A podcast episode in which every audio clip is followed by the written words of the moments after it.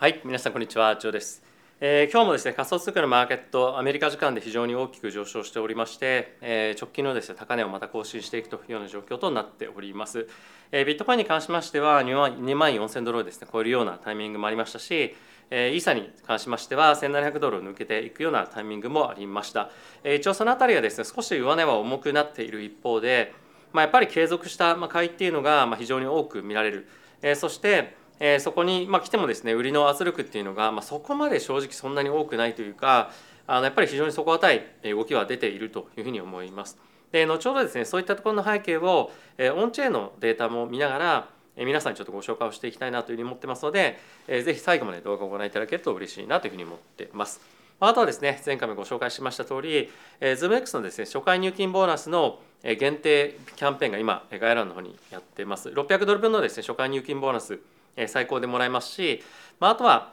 非常にやっぱりこれだけマーケット動いている中でなかなかリスクを、えーまあ、取れてない人も正直多いと思うんですよね。やっぱりそういった人については、まあ、ボーナス使うなり、まあ、そういったあの気軽に使えるものをですね、まあ、ちょっと試しで使ってみるっていうのもいいんじゃないかなというもので、えぜひですねこの機会にお試しいただければというふうに思っています。でまずマーケットですね、えこちらビットコインなんですけれども、え直近のやっぱり安値高値かというところを、え今日抜けてきてますよね。でこちらに関してもイーサなんですが、えちょこちらも同様に、まあ、上値がちょっとあの押し戻されてますけれども、キャンドルがこういった形で伸びていると。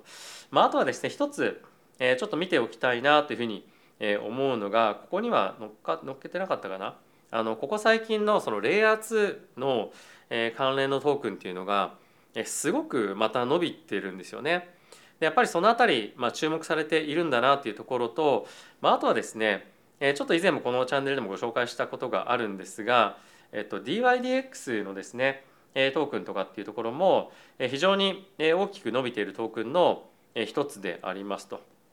で DYDX に関しましては DEX のトークンなので、まあ、あの今後引き続き DEX が注目されるかどうかっていうところは、まあ、一つのポイントにはなるんじゃないかなというふうに思うんですけれども、まあ、やっぱりあの DYDX だけではないんですけれどもやっぱりここ最近は DEX への注目がまたあの一一段一段落じゃなくてもうもう一段高まってきてると。でこれがですねちょっと直近の安値から見ていただけるとより分かりやすいと思うんですが、まあ、直近の安値が大体ですね1ドルぐらいなんですけれども、まあ、この本当に1ヶ月足らずで倍ぐらいになっていたりとか、あ、とは今年注目されている分野としてはリキッドステーキングですねえーライドっていうものですかね LIDO でトークンのティッカーは LDO なんですけれども、まあ、この辺りの上昇も非常に、まあ、あのここでもあこちらなんですけれども上昇しているということで、まあ、これも2.4倍ぐらいですよね。でこの辺りのやっぱ分野っていうのが、まあ、今年もおそらく今後、注目をされるんじゃないかというふうに、まあ、言われていたりですとか、まあ、あとは、一部そのレイヤー2の中で、まあ、あの他のその新しいレイヤー2で一緒にしていいか分かんないんですけれども、まあ、ポリゴンとかっていうところに関しては、まあ、あのどんどんどんどん開発が進んでいたりですとか、まあ、あとは先日も、ポリゴンのですね、ま、投資の担当者の方といろいろお話ししていたんですけれども、まあ、やっぱり今年も非常に積極的にあのまあ投資を続けていくということですし、まあ、ゲーミングセクターに関しましては、えー今年かなり、えーマーケットの中でも注目されているセクターではあるので、まあ、そういったところへのフォーカスも、えーポリゴンをしているということで、えーさらなる、まああのまあ、なんていうんですかね、えーまあ、エコシステムの成長みたいなところが、えー今年ももう一段、えー見えるんじゃないかなっていうのは、まあ、ちょっと期待はしていたりはします。で、えー昨日のですね FOMC を受けて、え今日の株式マーケット特にナスダックがですねもう本当にぶっ飛んでる感じなんですよね3%ぐらい今日上昇しているんですけれども、まあ、このような、えーまあ、勢いがどこまで続くか分かりませんが、まあ、おそらく、え先日の FOMC の、えーまあ、コメント皆さんにもお伝えしました通り、まあ、あの年末の利下げに関しては、まあ、もっともっと強く織り込んでいくと今の状況だと思うんですよね。短期的な調整っていうのはどっかで来るかもしれませんけれども、え引き続きやっぱり上値を狙っていくような、えマーケットっていうのは、ま、継続して続いていくんではないかなというふうに僕は思ってます。で、え今日という観点で言うと,、えーとですね、ドルインデックス自体は、えー若干ちょっと上がってるんですよね。まあ、どこだ？はい、ここですね。まあ、ドルインデックスに関しては戻ってはいるんですけれども、えー今日はですね、ECB と、えーバンコブイングランド BOE ですねが、えー利上げをしたんですけれども、えー彼らがですね、まあ、なかなか今後、えー、早いあのフェットよりも早いタイミングで利下げをしてくる可能性っていうのをマーケットは織り込んでいて今後ですね、まあ、早いタイミングでまあ、ヨーロッパの方の EU のですね金利が下がってくるということもあって、まあ、ちょっと一旦ドルが買われるような今、えー、まあ今日はですねマーケットにはなっているんですが、まあ、引き続きそのドルで持っている資金をバンバンバンバン売って海外のアセットクラスに対して投資をしていくという流れは続いていくのかなというものでまあ、このドル売りの流れは継続してでかつリスクアセットに資金がどんどんどんどん流れていくな、えー、まあ、トレンドっていうのは引き続き継続かなというふうに僕は思ってます。はい、でここからですねまずマクロの関連ニュース見ていきたいと思うんですが、えー、まずはですね昨日の FOMC に関連する記事から見ていきましょう。えー、昨日ですね、えー、フェットがあのまだまだ継続して利上げはしていきますよということを、まあ、メインのメッセージと送って出していたと思うんですけれども、まあ、それに関してはフェットは、えー、まあ嘘をついてるというか、まあそうはならないでしょうということがやっぱりマーケットは明らかに今思ってるということですよね。まあ、先ほど見ていただいた通り株式マーケット本当にもうちょっとぶっ飛んでるぐらいあの買われていますし米国の金利自体も下がってるんですよ今日は。でかつ仮想通貨もえ今日大きく上昇しているということで、まあ、やっぱりそのリスクマーケットのえリスクテイキングっていうのを見るとえ今後も継続した年末の利下げというところへの織り込みはえ継続していくんではないかというふうに思いますし、まあ、その物価上昇の、えー、まあ観測に関しては、まあ、フェットの見方、まあ、そのパウフル議長の見方っていうのは、まあ、間違ってるよねっていうのが今のマーケットのメインのシナリオにはなっているんじゃないかというふうに思っています。ただもう一個ちょっと面白いポイントがあって株式ですとか、まあ、仮想通貨をですね投資している人が人々に関しましては年末の利上げ利下げっていうのを、まあ、結構強く信じていてそれに向けてポジションを今取ってるっていうのが今マーケットの流れではある一方で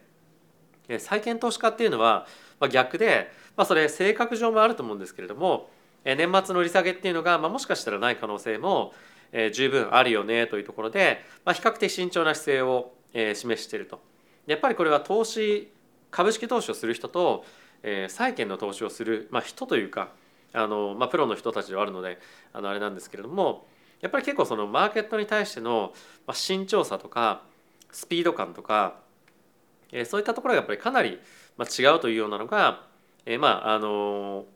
まあ、出ていてちょっと面白い内容だったんじゃないかなというふうに思います。で債券が多めに運用しているファンドとかに関しましてはまあやっぱり今年も株式マーケットに関してはそんなにいい状況ではないので比較的高金利で回っているような米国債やアメリカの企業のえー、あの債券ですね、まあ、そういったのをよく買いましょうみたいな話がよく出ていて、まあ、やっぱりあのこれは何何のアセットをメインで投資するかっていうところで、えー、まあ言うことが結構変わってくるのでこれはやっぱり本当皆さんがいろんな人の意見を聞くときにこの人ってどういうタイプの、えー、投資家なのかっていうのは、まあ、やっぱり一つ、えー、理解しておくべきで、えー、かつその背景情報があって、えー、初めて、えー、まあこの人はこういう見方をよくするからえー、まあここでこういうふうに言ってるってことはまあこうなのかなみたいな、まあ、自分の中で仮説をいろいろ立てて、え聞けると思いますので、え、そういったところまで、えー、気にしながらいろいろと聞いてみるといいんじゃないかなというふうに思ってます。でまあこんなマーケットの中で、今のその利上げの織り込み状況っていうものがどんなになってるかっていうのを見ていきたいと思うんですが、え、次の3月22日の FOMC に関しましては25ベースポイントの利上げその後11月そして12月に25ベースずつの利上げを今現在マーケットはかなりしっかり織り込んでいるような状況になっています。でこれがですねまた次の FOMC そしてまあいろんなその指標経済指標がどんどんどんどん出てくる中で、まあ、明日も明日というかこれ見てくださってる方は今日だと思うんですが雇用統計のあるのでそういったニュースを受けていろいろと見方は変わってくると思うんですが今のその状況を見ていると株式マーケットはですねまああの意地でもこの年末の利下げっていうところを、えー、まあ見ながらしっかりとリスクを取っていくっていうような感じになりそうなので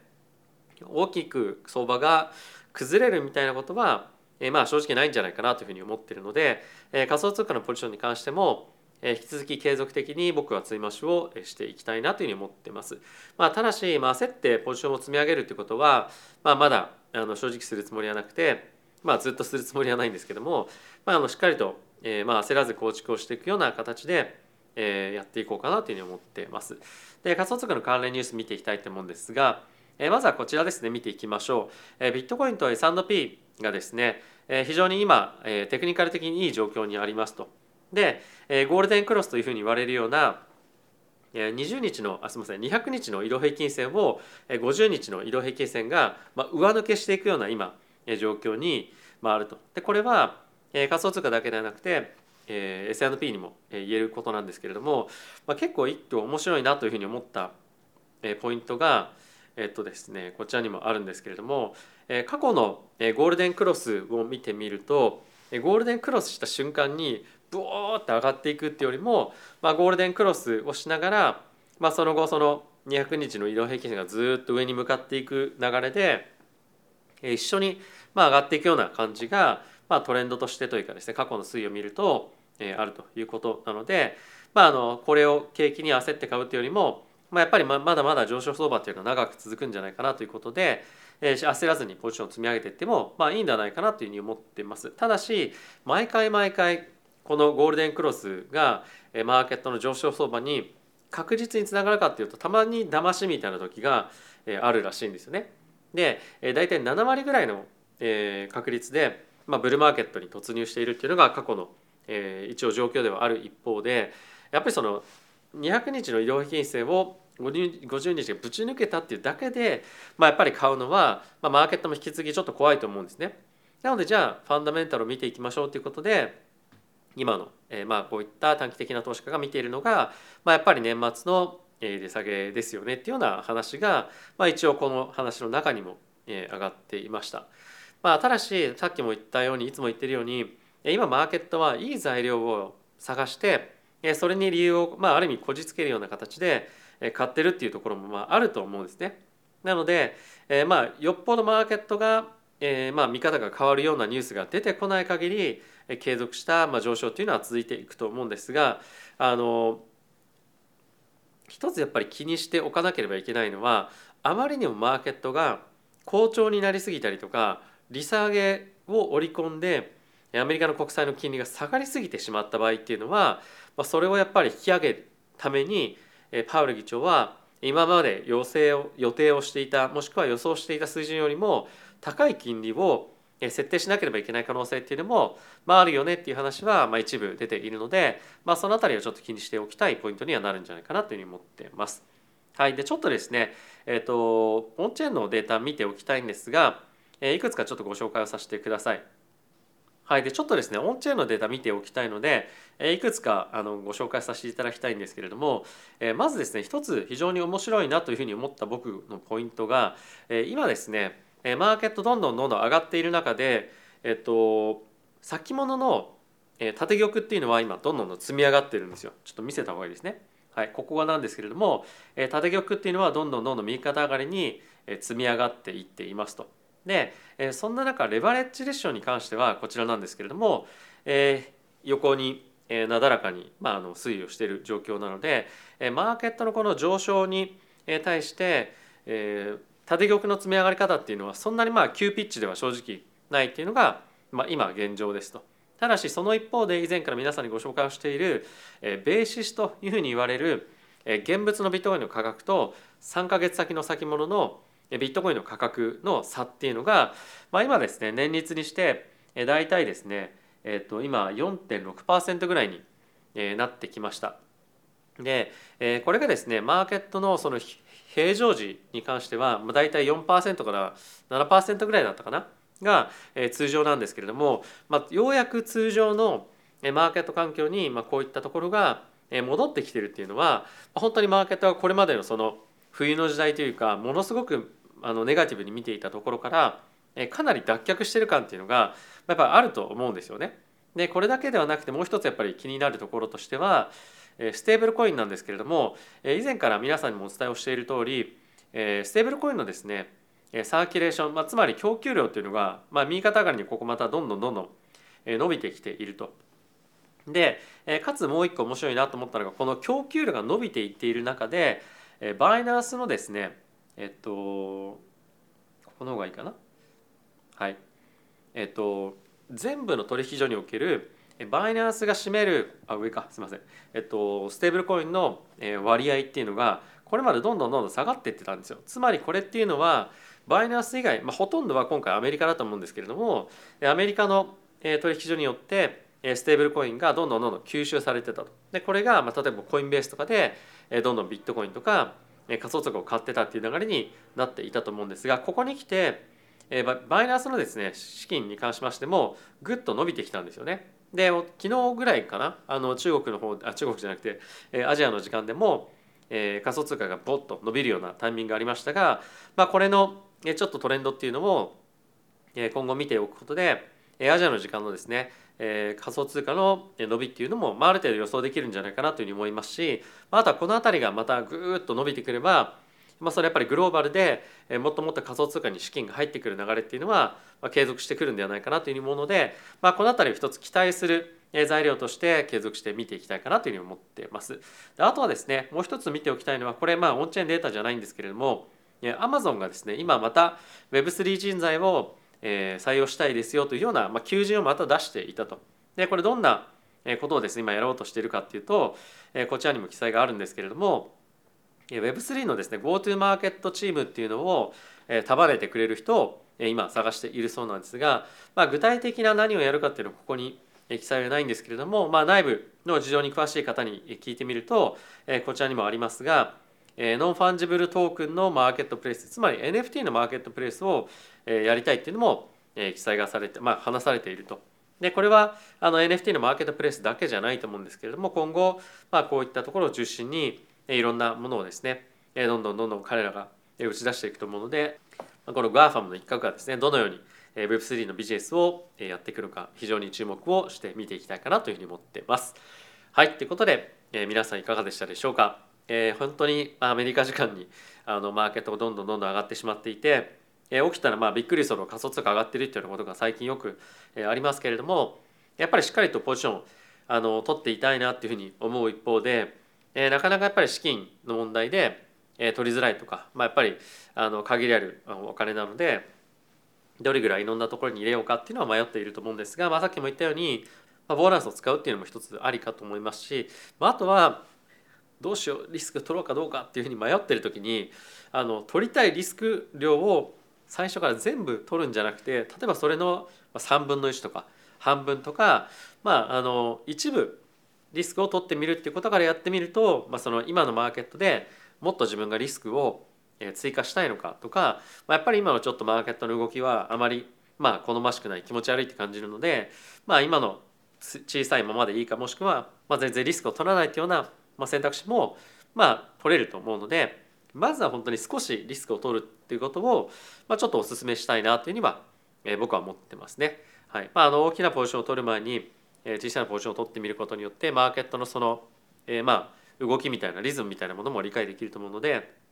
えー、ぜひ試していただけるといいんじゃないかなというふうに思ってます。はい、ということで皆さん今日も動画ご視聴ありがとうございました。また次回の動画でお会いしましょう。さよなら。